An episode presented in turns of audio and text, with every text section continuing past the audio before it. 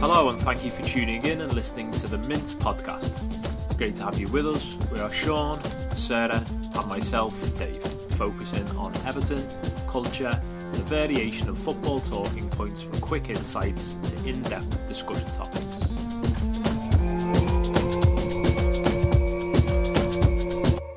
Where there is discord, may we bring harmony. Where there is error, may we bring truth. Where there is doubt, may we bring faith. And where there is despair, may we bring hope. The eyes to the right, 261. The nose to the left, 322. Destitute docks and Tories starving miners. No, listener, it isn't 1984. A Rashford Revolution sends us back to when the Sardana was cancelled in Catalonia, how football fans aren't just fiscal, basking in Bilbao, Phoenix clubs, franchises, General Franco and Everton at the case of a community club. It's politics in football on today's Mint Podcast. So on today's pod, we're going to be discussing politics in football and having a discussion around should a club reflect a city's fans' politics, or should the city's or fans' politics be represented by the club? So, it is reflective of the area, I would assume, dependent. So the fan base in which you're maybe discussing, necessarily us as Evertonians, I think would be reflective of our city, which is quite easy to categorise with our as much as we don't like the colour, the big red wall we've got outside of our, sort of the very corner of our boundary. So I think in terms of an Evertonian or even a Liverpudlian, it's very easy to maybe specify how you'd be able to do that, because it's very one-sided in our city. It's kind of a bit like its own little Bilbao in being able to fundamentally specify opinions politically. We do have our odd rogue who votes Tory or goes a bit Brexity, but I think in terms of Liverpool as a city, the question would be, and the answer to your question, sorry, would be more of it. I think clubs should be representative of the city, of the people. It's very easy to say that from where we're from. A bit of a different question though if you're from a different city in regards to that. So obviously we've got some great examples around Europe, and you've just mentioned Bilbao with Athletic there, Dave. When I look elsewhere, obviously big clubs like Barcelona and Real Madrid are very intertwined with politics, as well as Lazio and Roma in Italy, just to use a different country and a different example. How do you think it stands for Everton and its fans in comparison to some of those examples I've just given? I personally think that those clubs are direct representatives of their community. I think the integration, I think specifically in terms of Iberian maybe and Mediterranean and Italian politics, that in terms of especially Bilbao, you know, the policy itself of Bilbao is it's not written in writing, but it's like an agreement that the club has with itself in regards to being the identity of the people. And I think in Italy and in Spain, those clubs have made that decision to be the identity of the people. And I think that's something maybe in England that is lacking at the higher level. Maybe for that corporate investment, they won't be able to sell it as well, because the Premier League such a machine in terms of financial money making and marketing globally.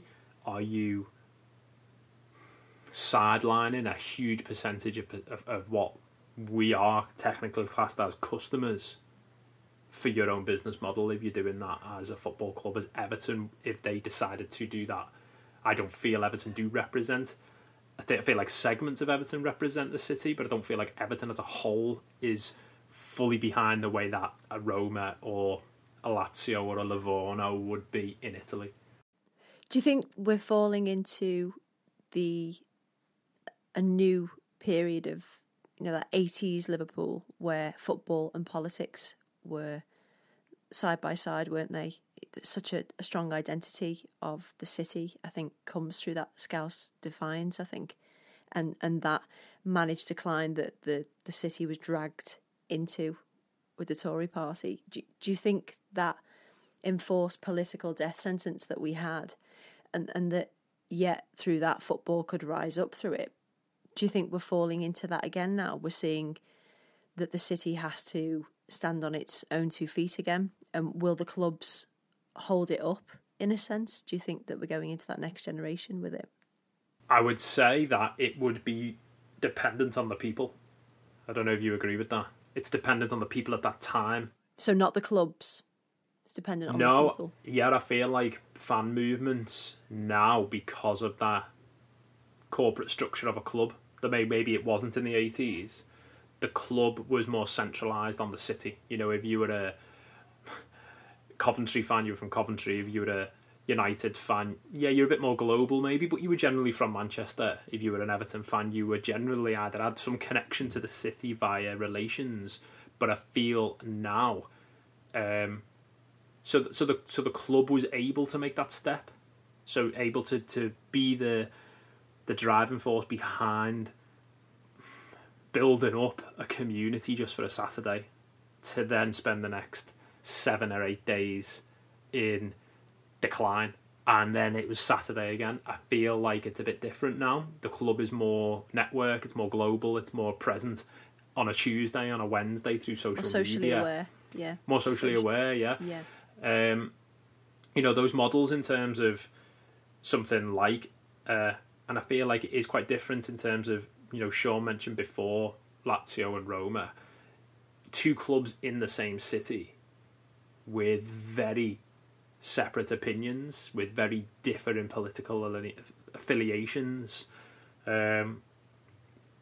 Is that something that could be raised within our city? You know, I don't ever think it would be personally, as much as I dislike, you know, Petition FC across the park.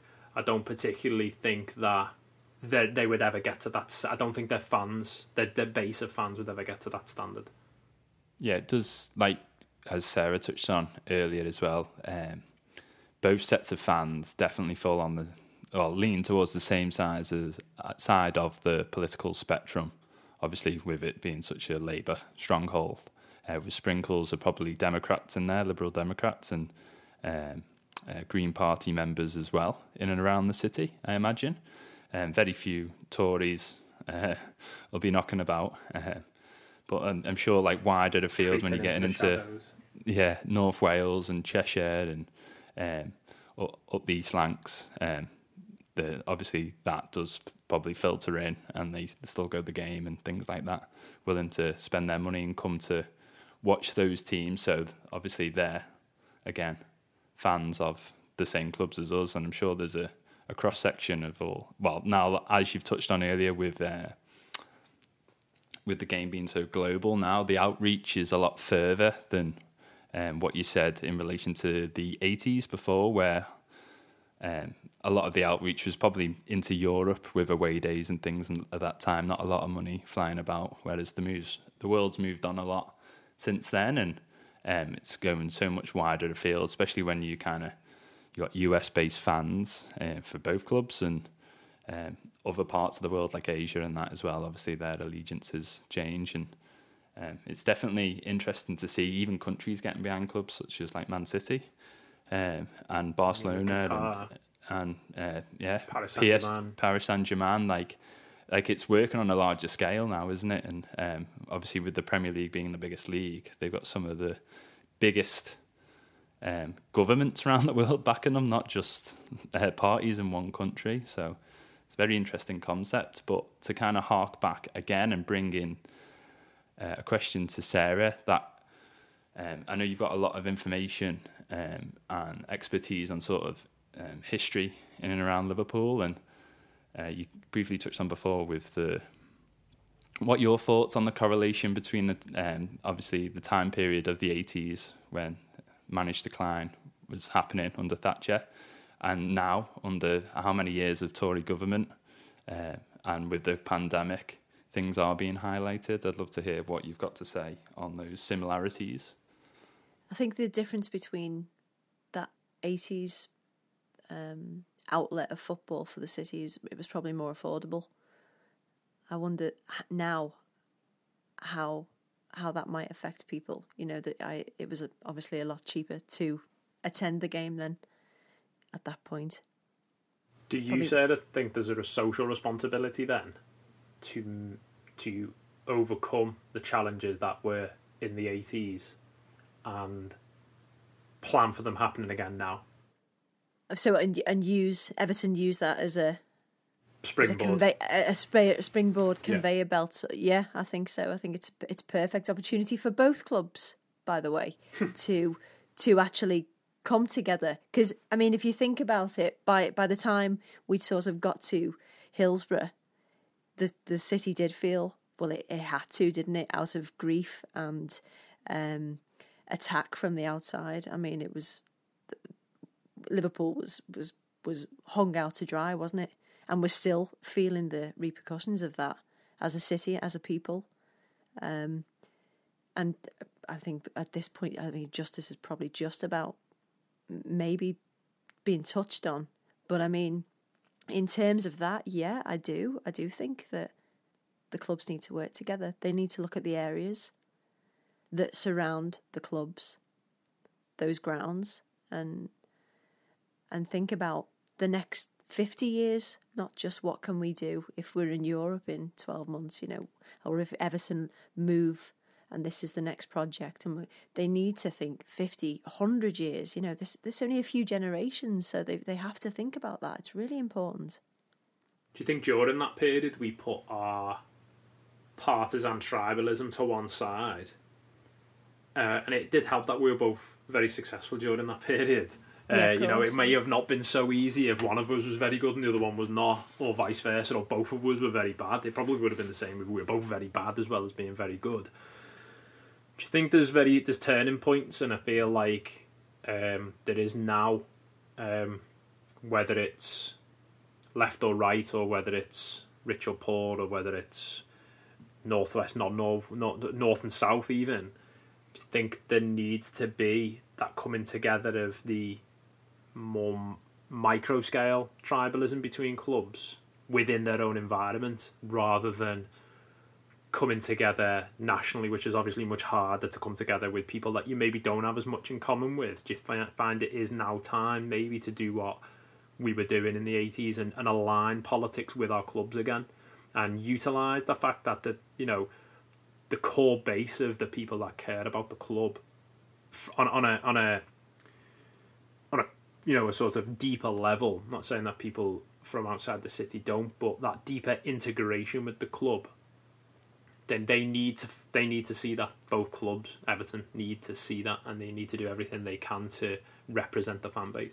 Yeah, I think it will start. Obviously, it will start with us, and chopping down any barriers that might actually be there. Of course, yeah, but you start from the bottom, don't you? And if you've got any problems internally, institutionally, or through the fan base, whatever it is, you of course, there's no point in trying to join with Liverpool and say, look, this is what we can do. You know, we've got to figure out our own problems and then sort of hit them. You know, what problems do you think that we need to figure out first? Then I think it's a unity, isn't it? I was looking at moments through history from the last, maybe the 20th century, that Liverpool and Everton have felt that they were as one. And I think the 84, the League Cup final, and I think both sets of fans were singing Merseyside. Yeah, that famous classic line. Both sets of fans chanting Merseyside. And me and my dad have definitely had this discussion, and I was having a look at it before, and there's something really powerful about that, isn't there? And if you take away all of the animosity and the bitterness, the rivalry, at the heart of it is two very proud clubs in one city, and we have to embrace that and celebrate it. And although I'm probably the last person that wants to celebrate anything that's them red, I'll be nice. I think we've got to, we have to embrace it, especially because we know now financially, I think this is the repercussions and the impact of what's happened this year will be with us for a long time. Yeah, I think in comparison to like what you just said there, Sarah, the unity there, and because they're both the same city, so in comparison to a rivalry like a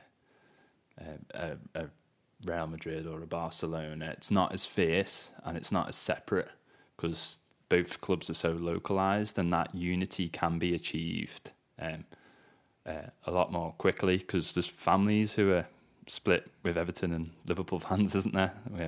We all know someone, or we're all like our best mates even, but even families. So there's always hope there that unity will prevail again. And but touching on the Barcelona Real Madrid sort of division and that fierce rivalry under in the 21st century. Coming out of the war under Franco, it's quite autocratic, the society at the time, and Catalonians obviously being unable to do certain things, from even dancing in a certain way at one point. However, towards the end of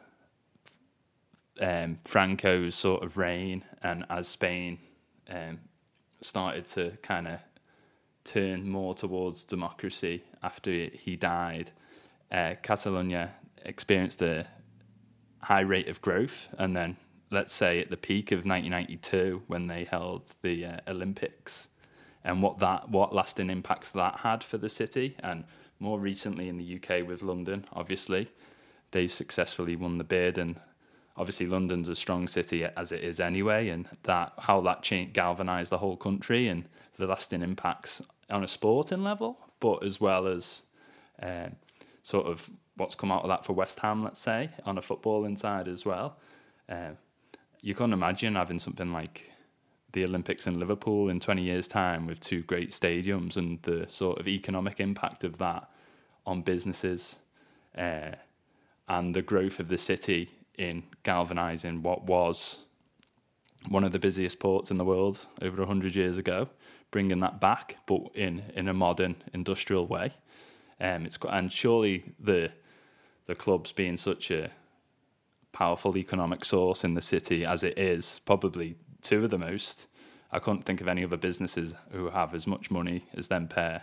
And in turn, they're not handing out welfare, because I'm living in Canada now, I'll use that. They're not handing out that to everyone who's not going to do anything. Like, what benefits can come to them if they lay down the infrastructure with Everton in the Community? Where can that go, and how can that flourish, and how many jobs can that create, not just in the city but further afield, by welcoming different people from different countries and things like that?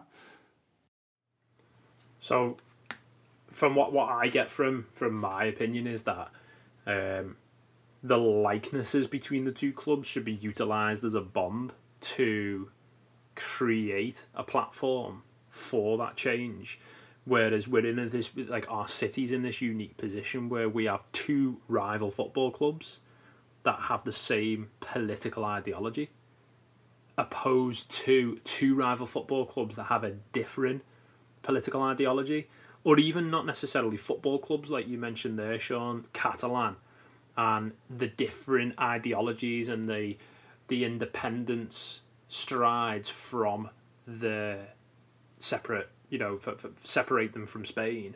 And then you look at Bilbao, who are fundamentally sort of, they're what they would call, they call them non-ultras, like they're ultras fans, classify themselves as non-ultras because they don't like to be perceived as that far right.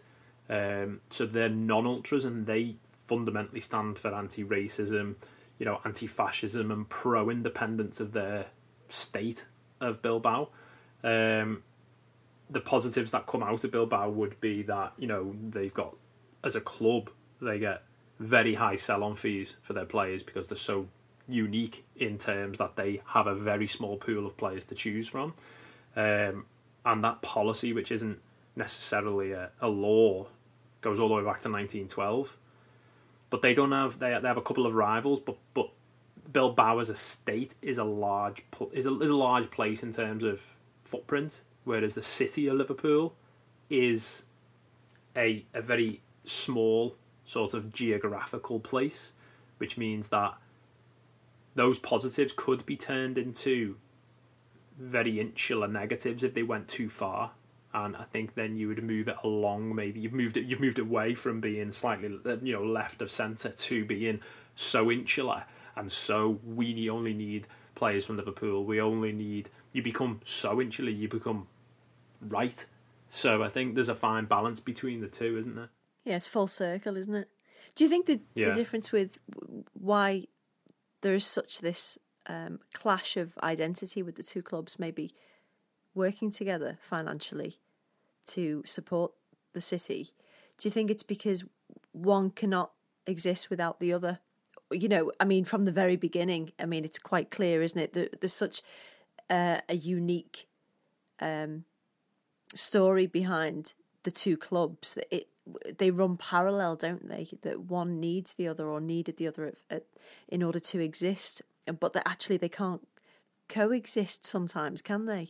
It's fascinating. No, I think of the two, personally, being the underdog, and I don't know whether you both agree with this, that the most recent, Project Big Six stuff and the European Super League, of the two, I think Liverpool would make that step to disassociate themselves with the geographic location of Liverpool itself. Oh, I agree with that. And become more global. I think what Everton have done in terms of representing the community with Everton in the Community and things like that, they've embedded themselves into the city, and we've won awards for our community base and our community charity work. And I feel like it would be such a U-turn if Everton did not want to coexist within the city.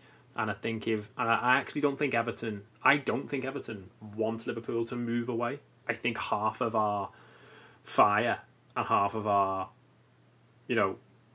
at least more than 75% of my time on Twitter anyway is winding people up about. And I feel like there is things like that you need, especially when you're in a political environment that we are. We're going to the game despite Liverpool Football Club, not because of it. We're sort of like old school. Yeah, and even though they thrive on the image of old school, they don't really want us there.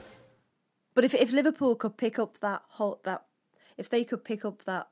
paper punch and take it somewhere else, that they would.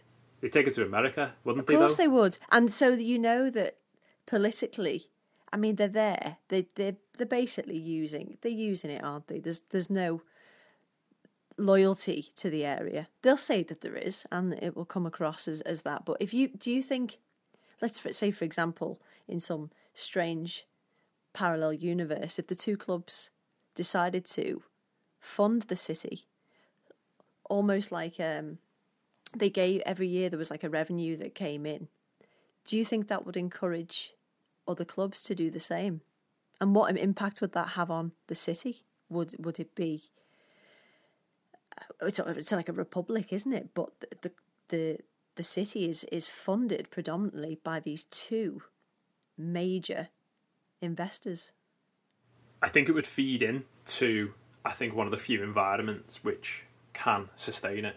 I think, you look around the country and pockets, and Liverpool's a very small place in theory. It's not even the biggest city in the north, but there's a lot of football fans, both red and blue, and, other clubs, Prescott Cables, Marine, go even as far as somewhere like, Fleetwood or Chester, and I feel like there's a lot of similarities. And I feel it would either even strengthen the them and us narrative, or it would use as a platform. And I think a lot of people sometimes do think, football gets preferential treatment. I think in Liverpool it can, to be honest. I think there's not many people that are emotionally attached to one or the other. I think the preferential treatment of football within the city, you are actually sort of putting a big net around a lot of people in the city, And then it's the job to find maybe smaller nets to encourage people using different ways, using football as a platform to integrate them into the net as a whole. Yeah, it's an interesting concept now that I've kind of lived in, well, I'm living in Toronto currently now. Like I've lived here for just over a year in the city, but I've been living in Canada for a couple of years, and sort of Toronto's approach to new work, new expanding market. So for example, Google is built, like there's a lot of development with high-rise condominium buildings here, and downtown Toronto is looking to get investment on their waterfront with Google to create a smart city. And I always think, like, imagine that happening in the dock space. The infrastructure's already there. It just needs modernizing. And those jobs that come with Google, one of the biggest, well, if not, like that's got as much money as a lot of countries in the world as a business. Yeah, it's like the next industrial revolution, isn't it? Do you think to some extent, though, it would leave behind the lower educated or the less educated or the less opportunistic? Do you think a generation of people would miss out on that benefit, and it would maybe have a positive effect on maybe the younger generation because they grow into it? But you feel like maybe people in their 20s and 30s who maybe didn't get the education they deserved due to funding or government issues in Liverpool, that they would miss out on it? Yeah, I think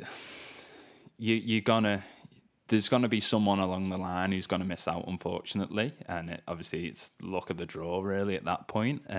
It's either you make a decision if that opportunity arises, like, are you going to take it on and progress with the world, or you're just going to say no and just suffer more so, if anything, because you're not welcoming that job.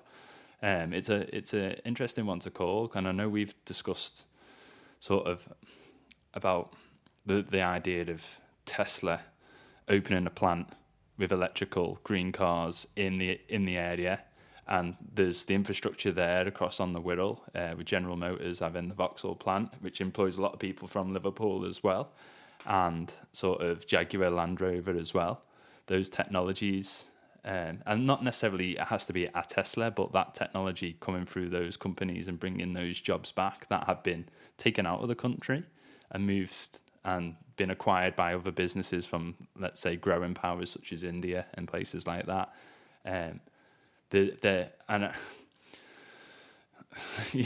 People might even, like, I've seen the bloody, it's... I don't necessarily agree with it, but like upskilling does need to be done, but not in the way the Tory parties are pushing it down people's throats at the minute. But like, the people of Liverpool and the surrounding area shouldn't be deterred from going to progressing and going to university and getting those opportunities, so we can create that person who's going to bring or be a part of that in next industrial revolution. Let's face it, like for me and my family, I'm 30 now, I was out my parents, neither of them went to university. An older cousin did encourage me to go, whereas if I lived in, I'll use Sarah's parallel universe example, that might not have happened to me because it didn't really happen, only on the odd occasion happened in my family, but I chose to follow that path and what's come out of it for me and the opportunities that come with that. And again, under the Tory government, bringing it back as I was finishing uni, and now my younger sister, her tuition fees are 3 times the amount of mine, and like how the current government's suppressing those people currently from following that path, which is a shame, really. What do you think of the Everton free schools then? So Everton branching into education, you know, so it's 14 to 16, I think. If I'm wrong, correct me on that. But yeah, what do you think about those sorts of programs? I mean, is it important? I mean, personally, I think it's good for the community. I 100%. I'm at your side, Sarah. I 100% agree that it's very important for that and more of that. I think it's. I don't think they should need to though. They shouldn't need to. The argument what we're trying to broach here is that. It's not their responsibility, but I think they should. No, it's definitely not. It's almost like the NHS being, you know, given millions of pounds of charitable money. It's not a charity, right? We all agree on that. But if the club are wanting to delve into those avenues, education, I mean, that's the first thing, isn't it? In areas like that, education, it's vital. It's what and it's something so many people take for granted. So why shouldn't? So why it's interesting. It? So at what point then would, if say your club, say our club, say Everton didn't invest in those grassroots, not necessarily even football, education, you know, motor skills, disability funding, at what point, if your club didn't invest in those things, do you feel that you would lose patience? So when would your club stop representing the fan base?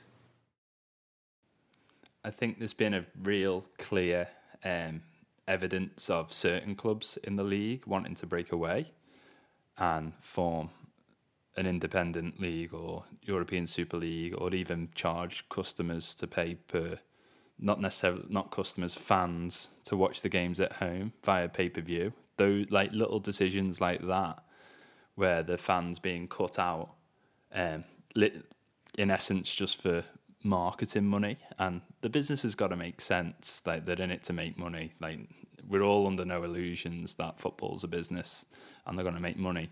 But where it stops representing us is if it does follow that model of, like, US franchise, and you'll have a franchise move from one city to another, for example. Like the Oakland Raiders or something, in California. They'll go from somewhere in California to another spot in the country, and then set up base there, and then franchises have come and gone. And that I was concerned when seeing certain clubs wanting to break away, who've got US owners, that they were going to take the Premier League or the UEFA Champions League, like, they're going to break up that. Yeah. They're going to break up the sort of the traditional infrastructure there, create a new one, which might be exciting for them, but then it completely changes the whole dynamic once again. Do you feel more like a user and a customer than you do a fan? More like, so, more so than ever these days, like, looking at it, but that I am older and wiser to it now that I'm getting. Yeah. I'm not. You can turn a blind eye to the things you dislike and maybe just focus in on the things that emotionally attach you to that place. But I'll admit, I'm at a point where it feels so fundamentally different to be a fan now than it has ever felt.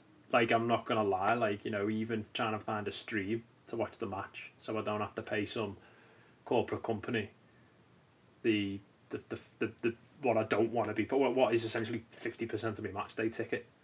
You know, I don't feel like I'm represented. I don't feel like it.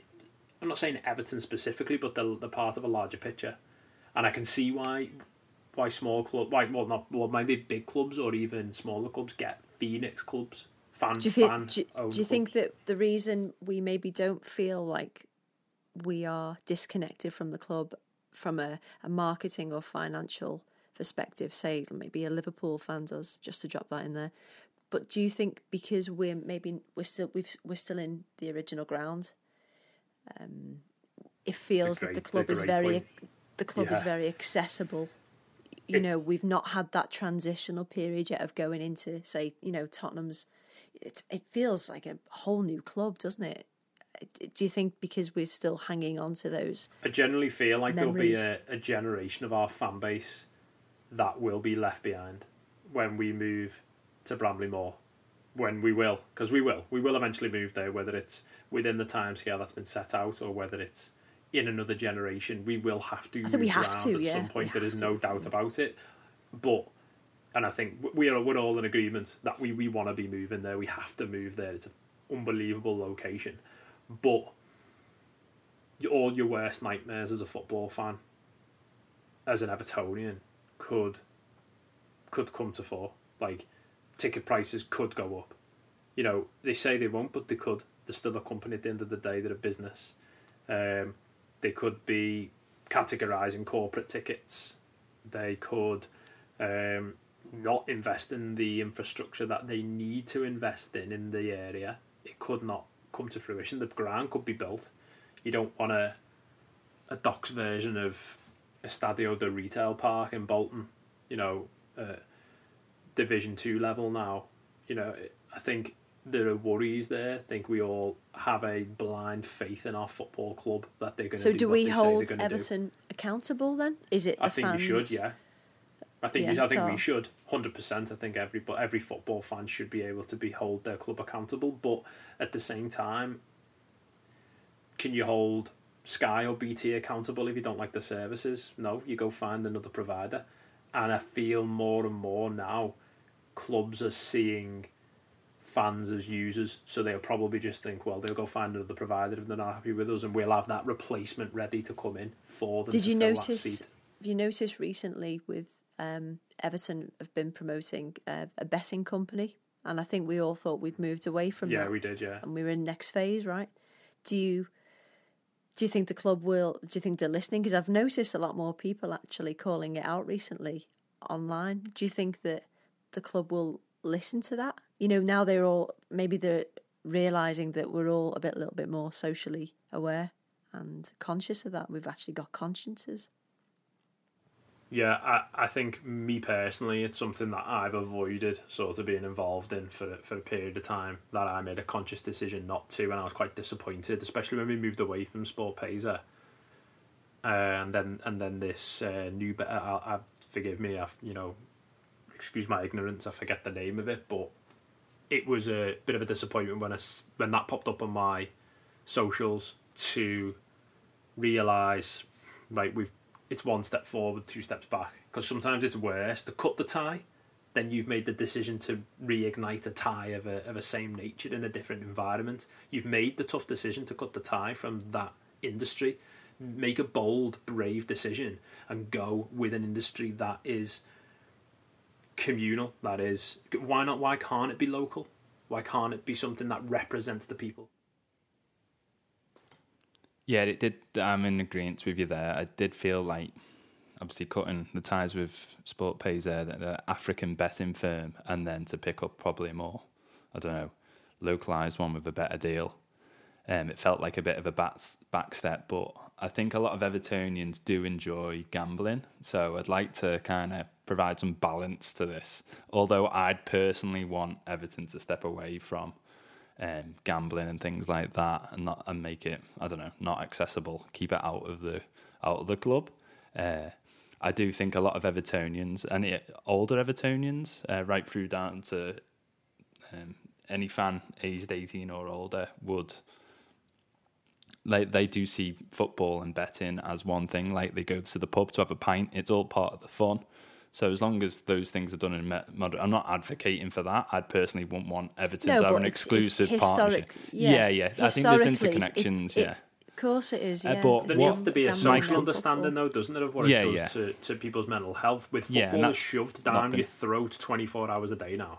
Like, if I want to right now, I could put this down and go just turn on football. Turn on football anywhere. I could do it. Yeah. And that is a big problem wider, and I think it's been talked about more and more, as well as mental health. In recent years, it's becoming a thing that's consistently talked about as, like, right, racism is still to this day a huge topic, and it should be it's one of those topics that needs to be talked about constantly.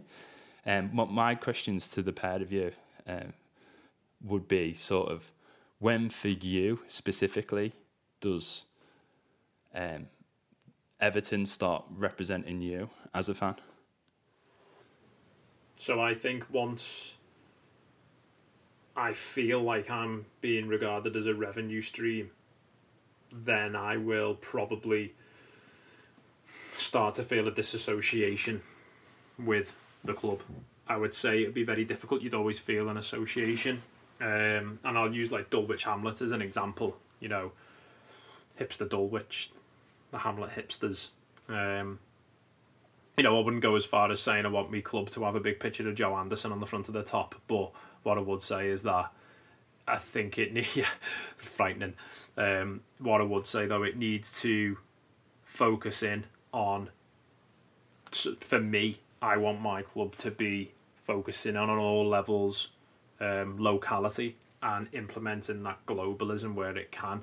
And I feel like Dulwich Hamlet themselves, you know, fans had surveys in regard, and the main reason was increased ticket pricing, why they moved away from their what was perceived as big club like Arsenal or Tottenham or a London-based club, and the involvement. They were seen as a customer, so we'll charge you £2,000 for a season ticket, or £900 for a season ticket, or £70 for a one-off ticket, forgetting that, you know, in the current climate, not a lot of people can afford that ticket price. So where are you going to go? Well, people love their football and they want to watch a good game of football, so they'll go to somewhere that's inclusive.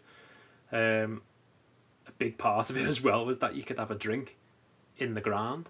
So Dulwich Hamlet do allow you to have a drink, you know, behind the goal.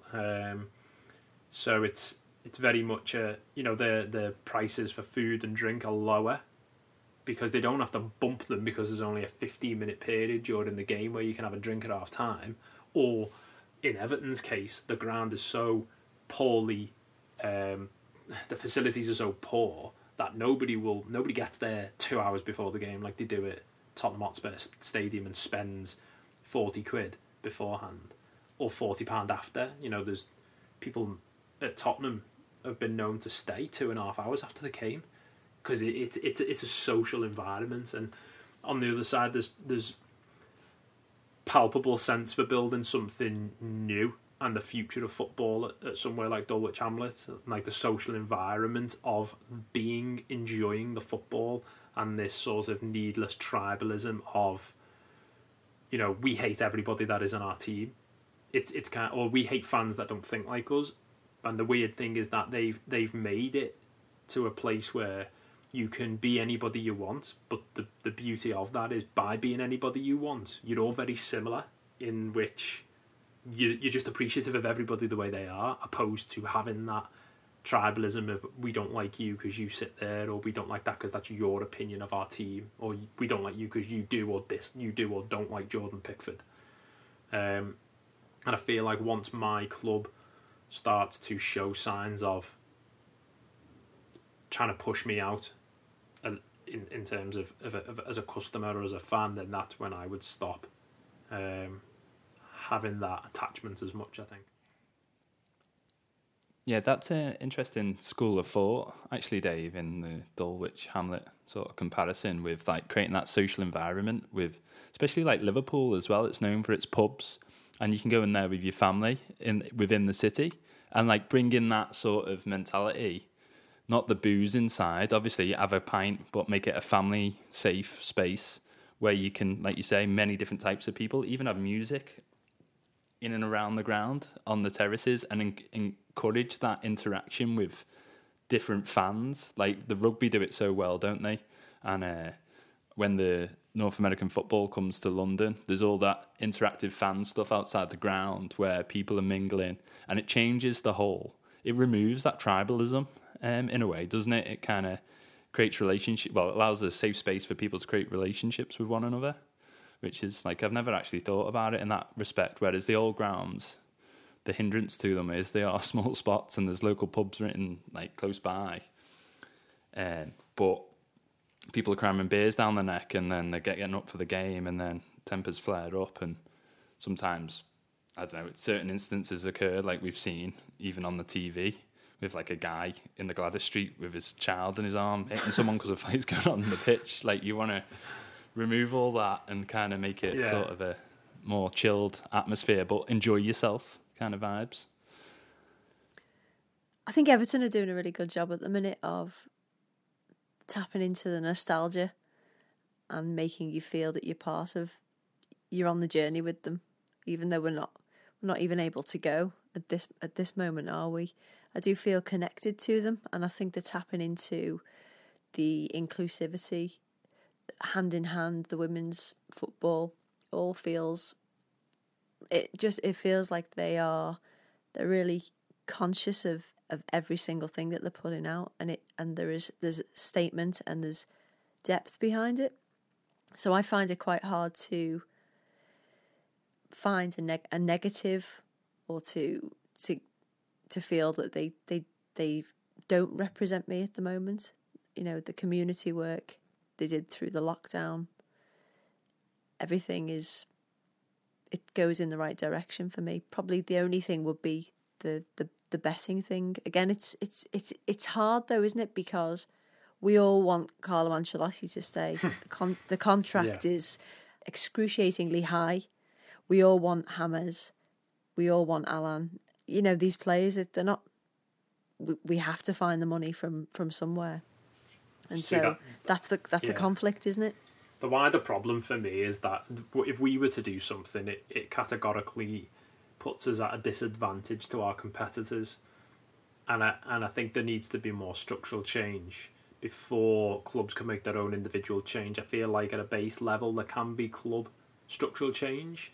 You know, whether it is allowing, you know, what plenty of clubs have done in the last 5-10 years, allowing the female team to have the same training sessions, have the same facilities, rightly so, and that structural change is club based. It didn't need a larger entity to tell you to do that. You know, morally, that was the right decision to do these things. But then it's all relative, isn't it? And it's all relative to the club. But I think in terms of financial structure of how you perform within the market of football, I think it's kind of baby steps, isn't it? You couldn't make this big decision, because if we said, all right, we want to put a wage cap on all of our players, we're getting rid of like 7 of our best players, and we're probably not going to be able to get another one. And then it's about, right, we're putting a wage cap, and we've got to double the fund of our scouting network to find these players that now want to play for us for a lower fee. Then do we have to put, you know, release clauses in on these players because they're going to want to go somewhere else where they can double their money? I think the wider problem is that everybody's not singing from the same hymn sheet. But that goes in hand with what you brought up recently about us becoming a sort of a machine of homegrown, you know, heroes that so therefore we don't have to go out and spend so much money. We don't have to spend millions of pounds on someone that might just be the next best thing. We've actually got them already because we've had them since they were 12, you know, playing at the academy, and it goes hand in hand, doesn't it? Then we don't need that money to... But would we get a Hammers? Would we get a Hammers in that, where our global outreach of Hammers is... You'll get them at some point. Maybe we'll create our own Hammers. You've got to, haven't you? He comes from somewhere. Yeah, it's... I understand. It's conflicting, isn't it? It's event. I'm just playing devil's advocate. Like that famous Celtic team of the 60s when they had the starting 11 had every player from within a certain distance as Celtic Park. And Barcelona are evident. They do obviously farm in a lot of players, like Messi's a good example, but they produce a lot of Catalan players in their team. So it goes to show that Liverpool does have the ability of players. It's just those coaching methods need to stay up to date, and improve, like efficiencies need to be there throughout the academy to get them off the line. And I think Everton are up there with most, compared to most, with producing Premier League players that go on. They might not stay within our team. They might go on to bigger and better things, or they might go elsewhere and drop down a couple of divisions. Obviously, we've got Rooney, Rodwell, Davis, John Joe Kenny. I think more. It'd be nice. It'd be nice to see more go abroad personally and bring back those influences back to even the coaches.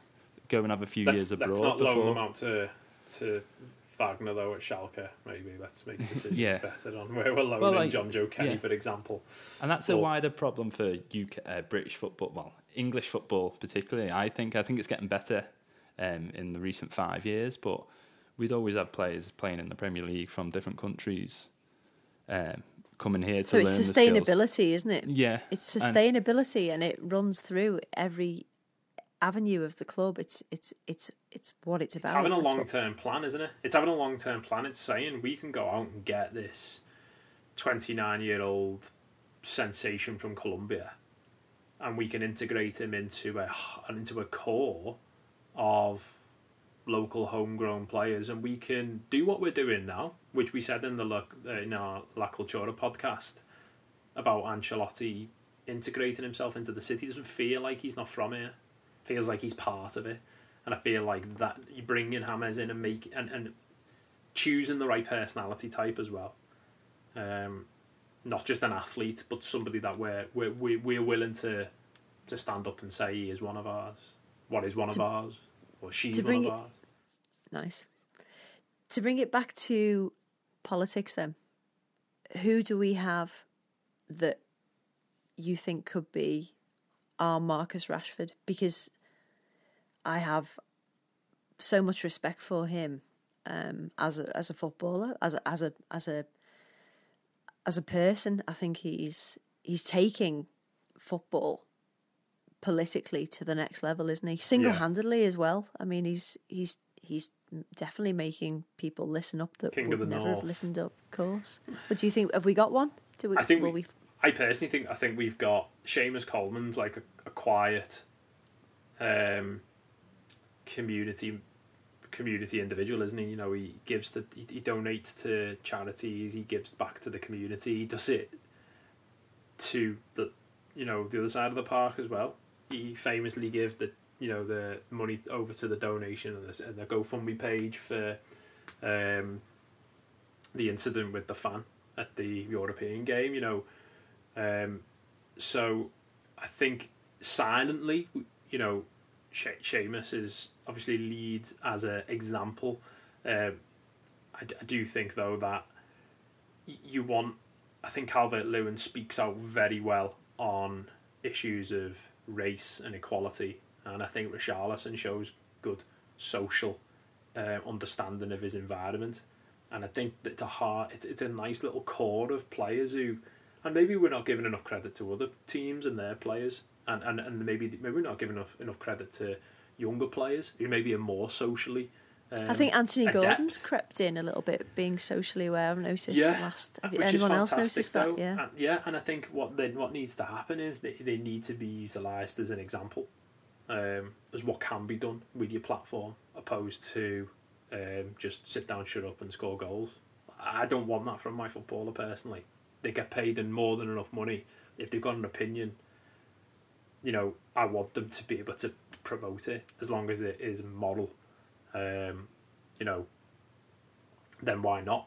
I can do it. As long as it's open that the opinions are their own. I can voice my opinion. It doesn't matter how much money I'm on or who I work for. I can voice my opinions. Why can't Marcus Rashford or Anthony Gordon or Richarlison or Juan Mata? Why can't anyone do it? So it is pretty impossible then to separate politics from football, I imagine. So it seems. Sean, do you have any highlight of individual that you see? Because I see Coleman.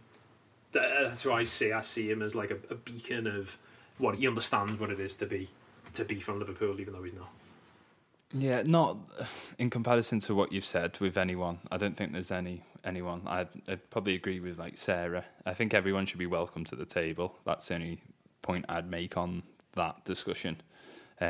Everyone's got the right to voice their opinion, and they should definitely, if they've got a platform, definitely promote that wider for obviously moral reasons of whatever they want to discuss, essentially. I wouldn't single out any players. I think they should all come to the table. Maybe not Jordan Pickford, though. He might knock it over. That's very neutral of you, Sean. Sitting on the fence. Unlike you. But who shouldn't come to the table then, Sarah? If you're saying I'm on the fence. Oh God, now. How long have you got? How long's the table? I mean, Sky Sports have got a barrage of people that sit on panels that probably should keep their opinions to themselves. Yeah, it seems to be more Peter so that Shilton's now, prime, doesn't it? Yeah, prime meat for that type of. It's almost like they're going out of the way, isn't it, to find those people that are. Extremely provocative, but I think that's a. I think in terms of sports journalism, that's what they do now. I think Darren Bent does it. I even think Jermaine Genius, who seems quite pretty sort of intelligent. I feel like they're provoked into saying something that is just going to cause debate. Yeah, that's it. And I actually don't even think half of them believe what they're actually saying. They can't. They can't, can they? Yeah. Surely no. And it's just prime example of utilising us as users again. that's it. That's all it is to me. Like, I'm used as a user. Like, oh, what's going to make you interact more with our platform? Say this, because this is what starts. This is what starts arguments. Conversations are not something that's encouraged. Arguments are now encouraged, aren't they? Yeah, it's sensationalism from a media perspective on some of those panels. So it's all tongue in cheek. I never believe half of what's said anyway. With some of the people that say certain things, really, you just want the facts, not too much opinion on this, that, and the other. And people will say certain things just to create a reaction, and you're worth more to them when you're angry on Twitter. Write in 100 comments, because you're going to see more ads, basically. It's just making them more money. I think the city's at a crossroads, and we're at that point now where we're definitely the captain of our own ship, aren't we? And yeah. I think football and politics, it's the right time now to take full advantage of that. Embrace the... Absolutely, yeah. The join between the two of them. Let's celebrate the city. Yeah, celebrate the city, celebrate what we're about, celebrate who we are, celebrate our neighbours, celebrate each other, and do it in a healthy manner. So, for me, I completely agree with her. And vote for Carlo. Yeah, vote Carlo. Falls of the Carlo. Conversation over argument. Thank you for listening. Ciao. Obrigage. Stamattina mi sono alzato. Oh bella ciao, bella ciao, bella ciao, ciao, ciao. Stamattina mi sono alzato e ho trovato l'invaso. Hope you enjoyed listening to this episode of the Mint Podcast. Be sure to subscribe to keep up to date with all future releases. We would love to hear your thoughts and opinions, so please like, comment and share Mint is Culture on Twitter, Instagram, Facebook, Reddit, and we even have a Spotify playlist.